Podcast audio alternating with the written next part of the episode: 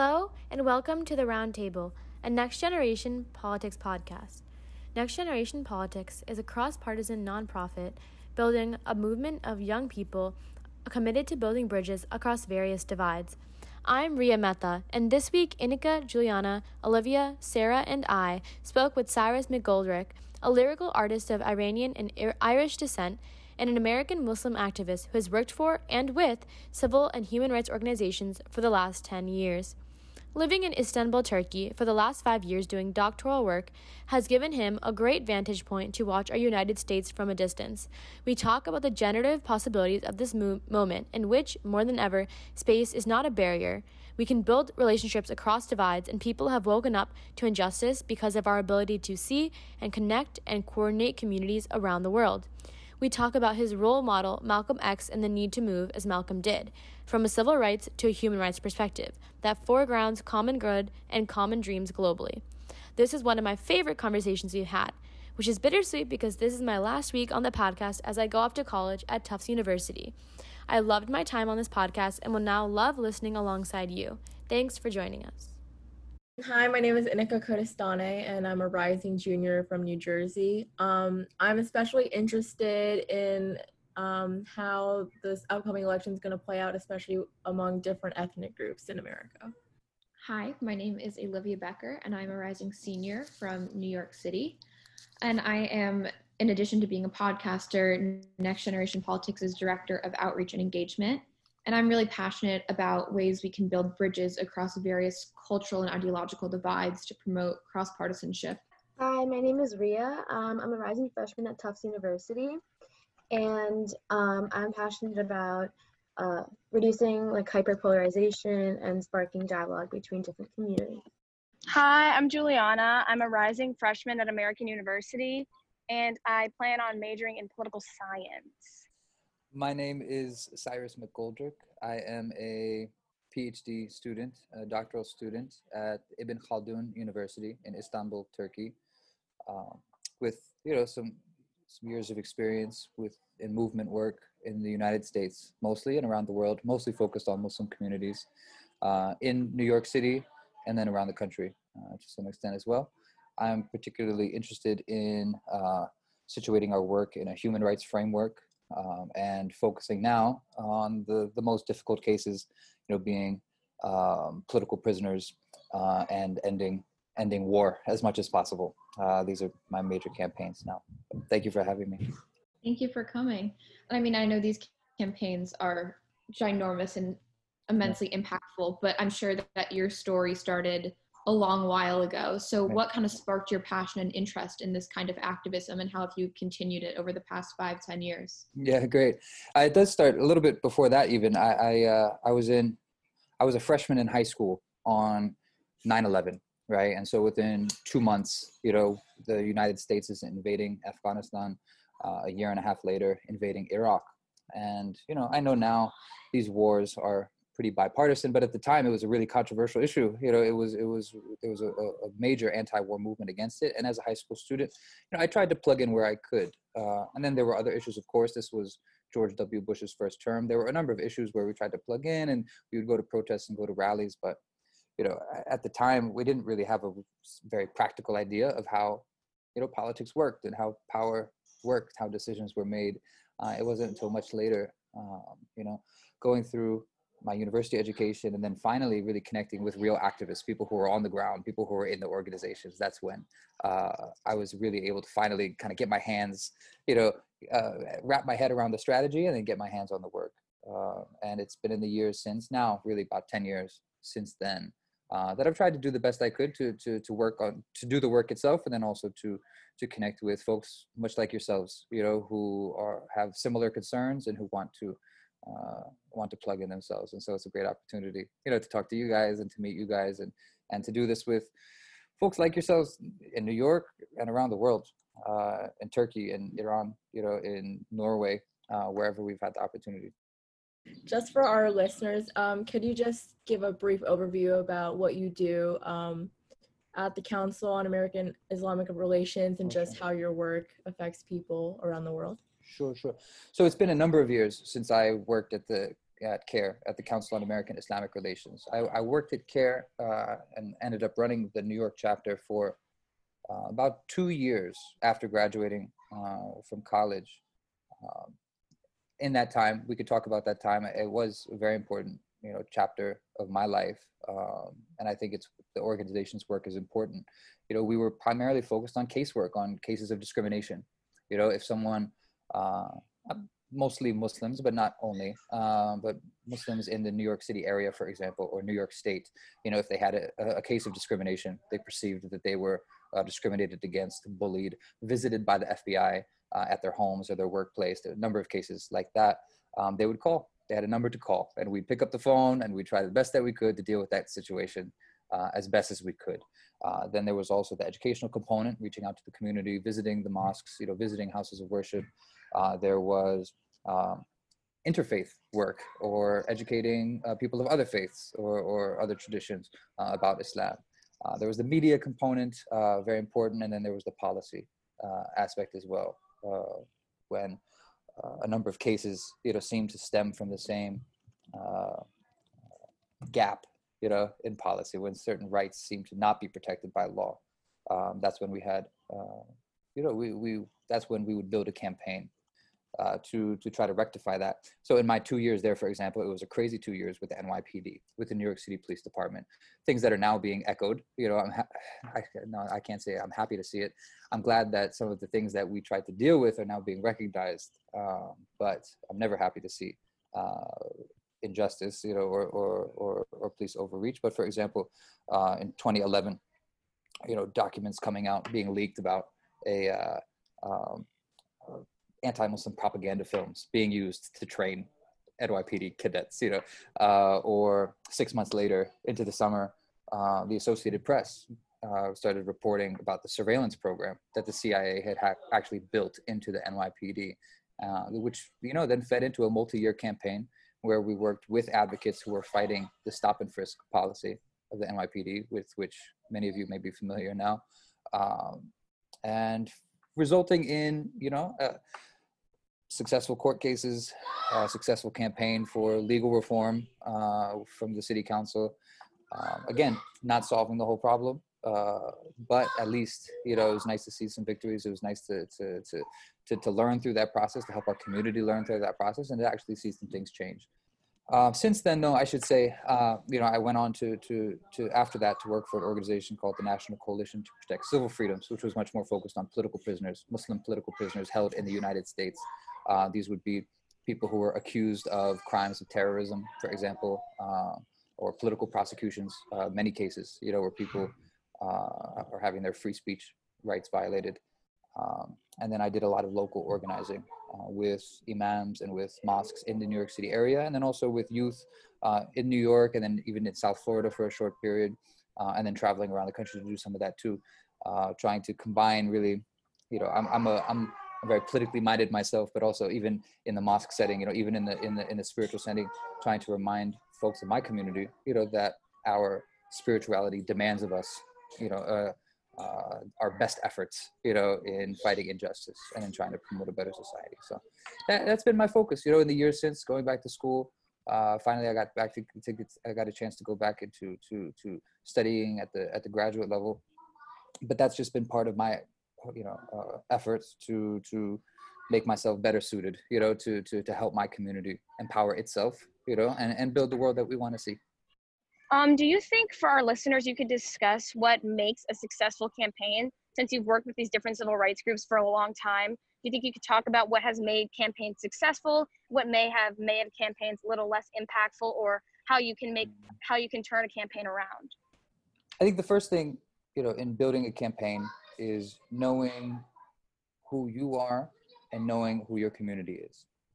I think we sometimes throw out the word community. Um, it becomes a, an ideal or it becomes an imagined background to the work that we're doing uh, as part of the map. Sometimes we talk about a city community, uh, but practically a city community does not really exist, right? New York City, for example, which I know best, you know, is, is a collection of villages. You know, there's do 12 million people share a community? Not not really. Um, you know, even one neighborhood of Brooklyn you know, or one neighborhood of the Bronx isn't necessarily one community in a real way. Uh, you know, so when I think, you know, about campaigns and building campaigns, I try to to focus small. I try to focus now, you know, to the immediate. I look around me.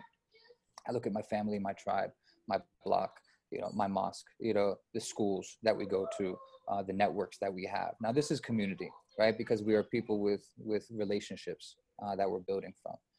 And when we approach politics this way, remembering that power is about people and money and your ability to move these two, uh, I think we uh, are much more powerful and we can be much more effective, right, in our political work, in our campaigning, right, in our movement work when we step, when we come to the table with people behind us or people with us, really.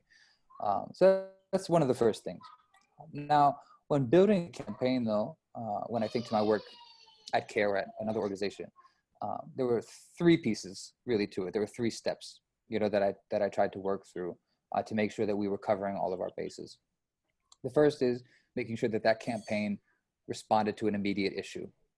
Remember, our phones were ringing off the hook, right? Because people had problems. You know, people were trying to go to work, people were trying to go to school. They felt that they were discriminated against. Right? These were immediate situations that were obstacles in people's lives that were harming them immediately. And so our first job in any campaign was to deal with that problem. You know, not every problem is solved the same way, for example. Sometimes a phone call can handle it, sometimes a lawyer has to handle it, right? Sometimes there's no real way to get victory in that situation. And so you have to just do the best that you can to manage the manage the aftermath.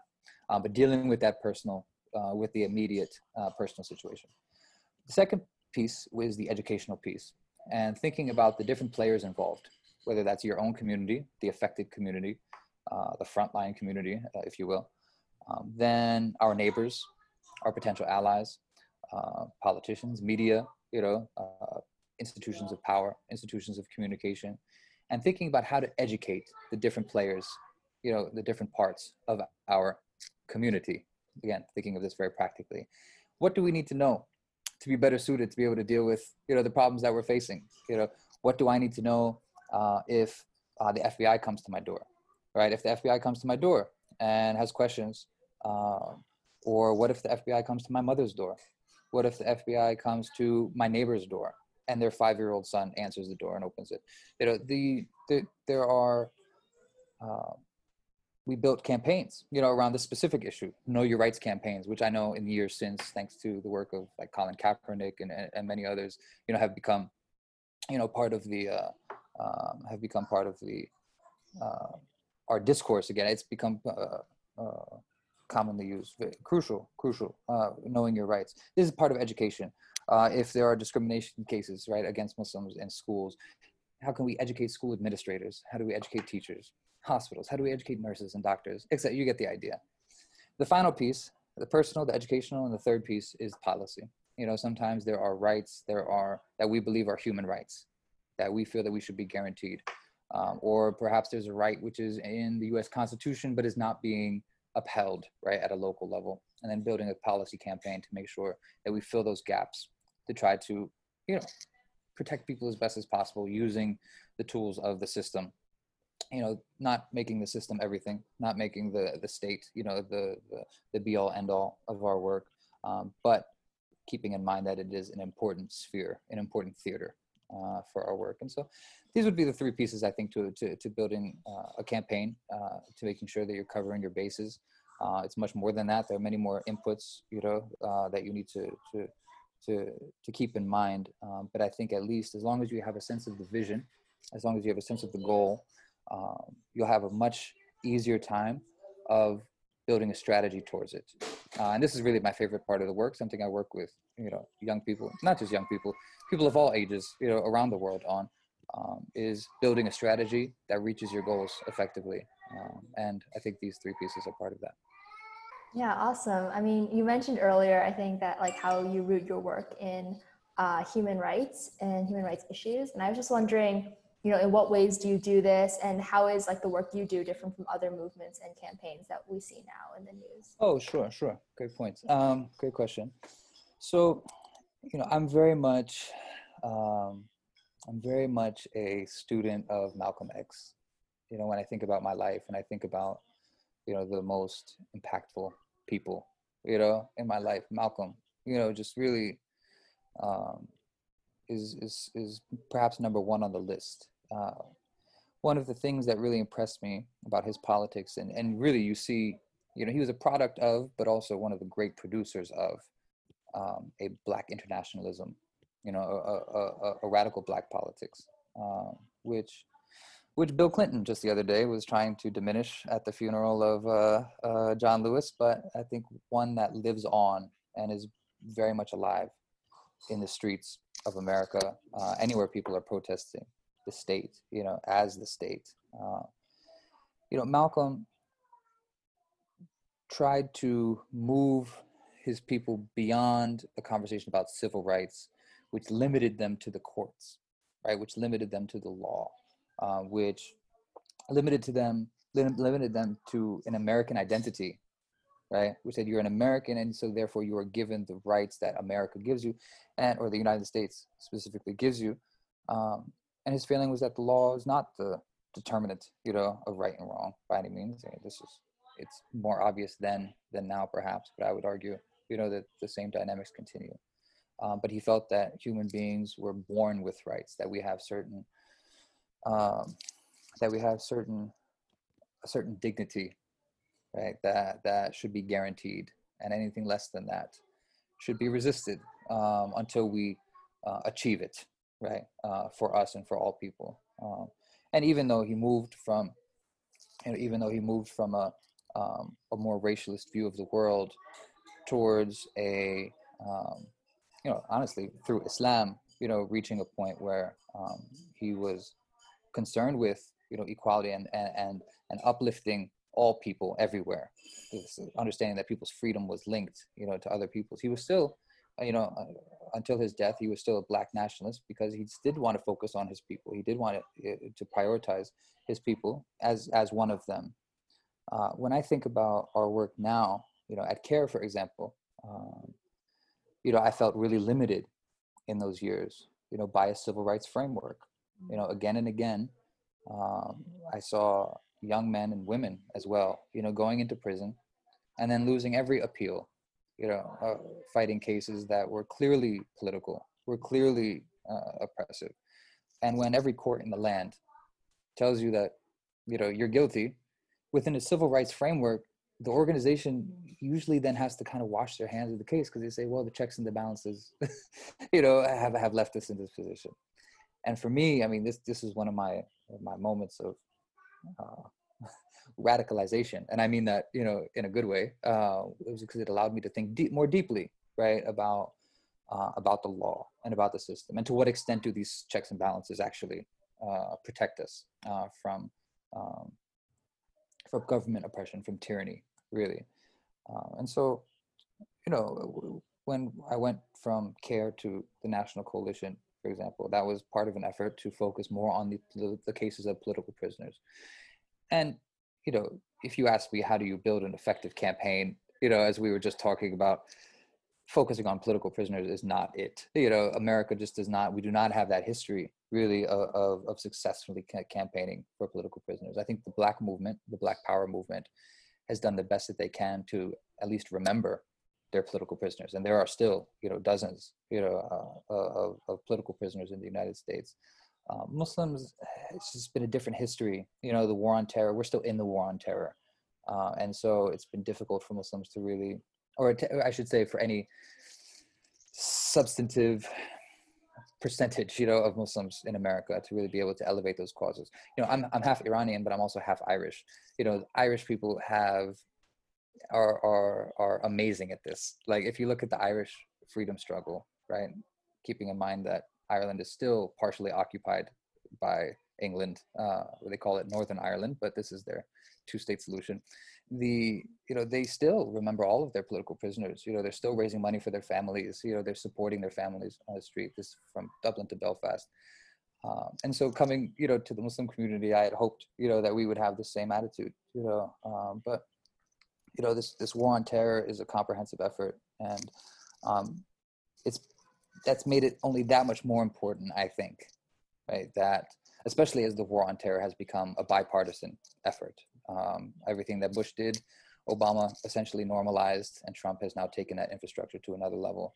Uh, I think it's been extra important, you know, that we maintain a human rights framework, that we remember that, you know, we have our own idea, you know, about what dignity means, you know, what it is that we're guaranteed as human beings, or should be. Of course, no one's going to guarantee that for you. Uh, we have to do that for yourself. Uh, but this comes from our own sense of self-worth and our sense of love for ourselves and for other people that we want to see this for other people. Even if you don't feel oppressed right now you would want to alleviate you know the oppression that other people are facing. And i think this comes from that framework. This is why this is really important to me. Uh, this is not to take away like i said this is not to take away from the work of other organizations. I'm constantly battling you know with my friends and colleagues you know about where we should prioritize you know where should we place our resources. These are valid distinctions.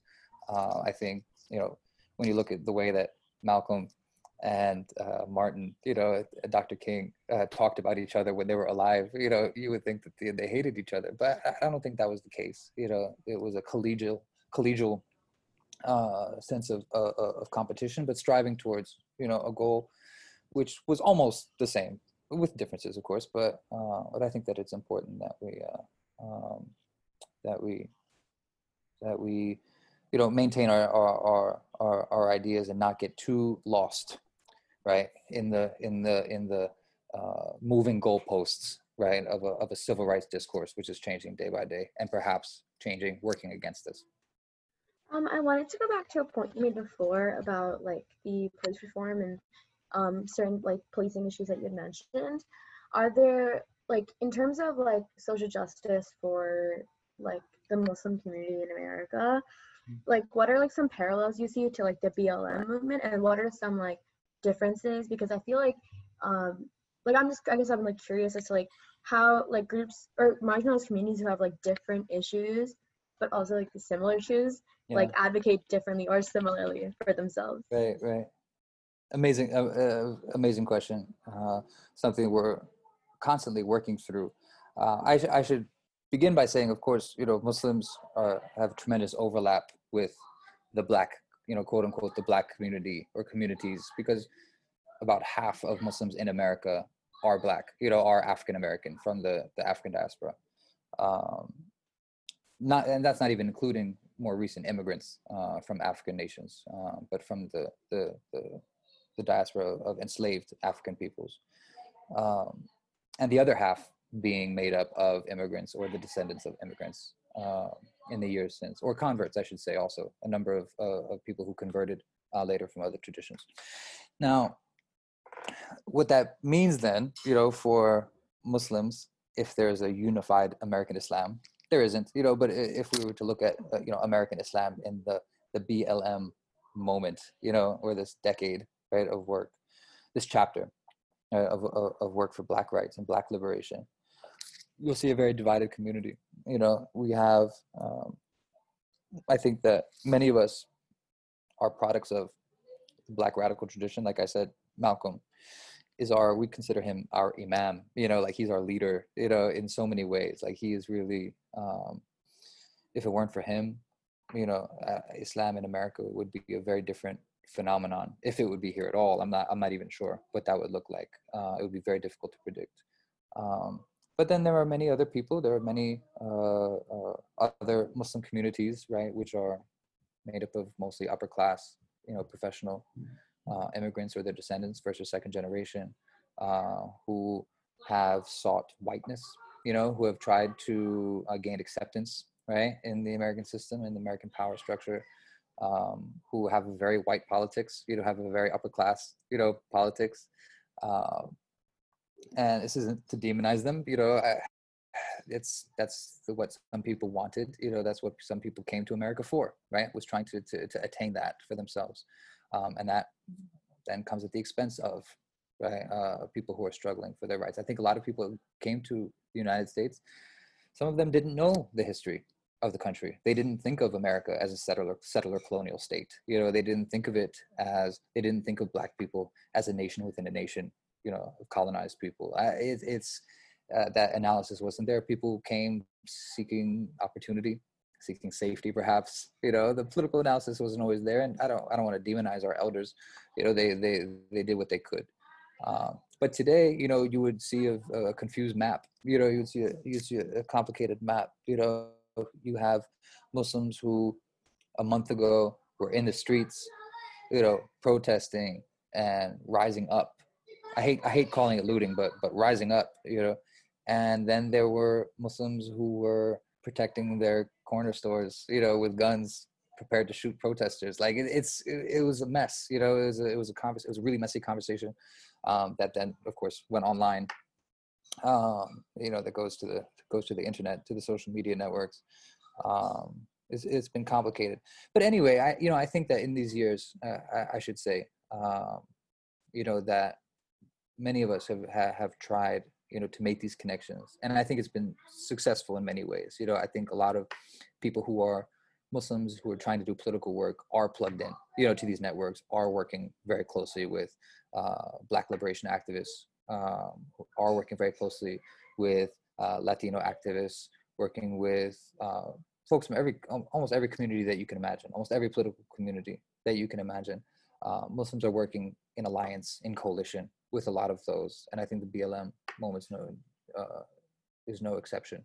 You know, in 2013, from 2011 to 2013, when we were specifically working on um, fighting the surveillance program and stop and frisk in New York City, um, our best allies were the people who were working against stop and frisk. You know, we came as a community with a specific issue, right? And we met communities who had a slightly different issue with the police, right? And it just created a great opportunity you know, for us to to to to put it on the board, to put it on the whiteboard, and, and look at, you know, how do our issues line up? What kind of solutions would solve both of these problems at once? Actually, it wasn't only these two. You know, there were there were homeless, you know, uh, advocates, you know, who were advocating for for for the homeless. There were uh, uh, LGBT communities who were now, and the trans thing was kind of new back then, relatively. It wasn't even accepted as it is as it is now, uh, or so commonplace. Uh, who were, um, you know, focusing on fighting the specific discrimination against trans people by the NYPD. It was, this was it was atrocious violence uh, being waged on them. Uh, we were all around the same table. You know, this was uh, I remember going to a meeting, and it was the first time someone asked me for my pronouns you know, I, was I was I was shocked. I come from the from the mosque. I, there's I didn't think there would be any question about what gender I would uh, represent, but it was new back then. But we learned from each other. You know, we were we were um, we ate together. You know, we marched together. Uh, we uh, and we won. I mean, you know, it didn't solve everything. You know, this there's still so much more to do. Obviously, obviously, the NYPD is still at war uh, with so many of our communities. I think, you know, you get one victory and then they you know they pivot a little bit and they change the acronym on the program and it goes underground for a little bit little while longer. Uh, but at least you know at least uh, it was a great example for me. It was very important formative in my life you know for for how we can work together to achieve you know a common goal uh, or at least complementary goals